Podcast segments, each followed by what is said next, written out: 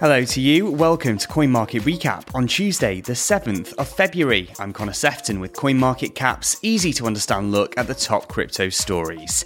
Today, some good news for Genesis creditors as a deal is reached.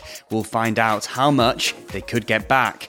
British officials admit a digital pound will likely be needed in the future, but stop short of confirming that they'll launch one.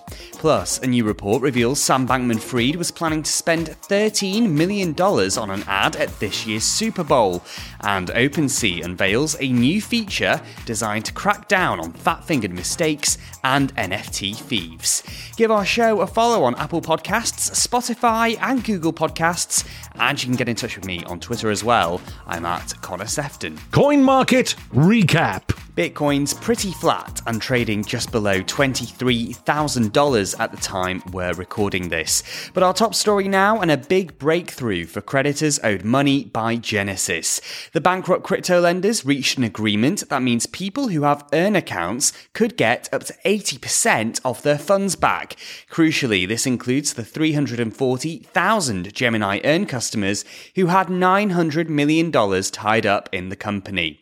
It will need court approval, but Gemini president Cameron Winklevoss has described it as a critical step forward.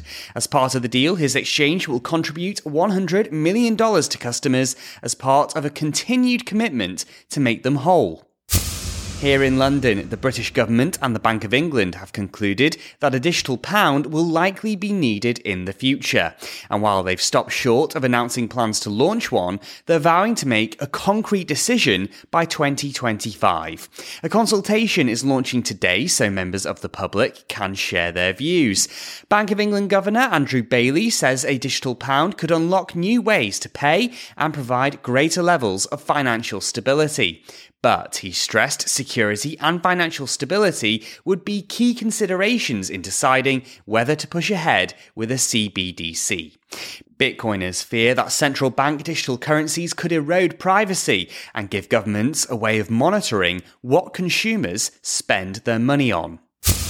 OpenSea's launched a new feature to protect customers against fat fingered mistakes and NFT thieves. Sellers will now be prevented from accepting offers on certain items for three hours after some transfers and sales. The marketplace says speedy transfers and resales can often indicate suspicious activity. It's hoped this will allow theft victims to detect when items are stolen and reduce the chance of a buyer ending up with tainted NFTs. The theft of non fungible tokens is a growing problem, with collectibles worth $100 million stolen in the year to August. Last year's Super Bowl was full of crypto ads. Coinbase, eToro, BitBuy, and yes, FTX all spent millions of dollars in an attempt to educate the masses about crypto. Lots changed in the past 12 months, and this year, no crypto businesses have snapped up the $6.5 million required to get 30 seconds of airtime in the US but one almost did. A new report revealed Sam Bankman Fried was gearing up to spend $13 million this year as well. All that's changed since FTX went bankrupt and SBF was placed under house arrest ahead of a criminal trial. Last year's TV spot with Larry David certainly did not age well. That is it for today's coin market recap. Please do leave us a review if you've enjoyed this episode. There's plenty more crypto news and features on our website over at coinmarketcap.com slash Alexandria. I'm Connor Sefton. Thanks so much for listening. We'll be back with more news tomorrow. Bye bye for now.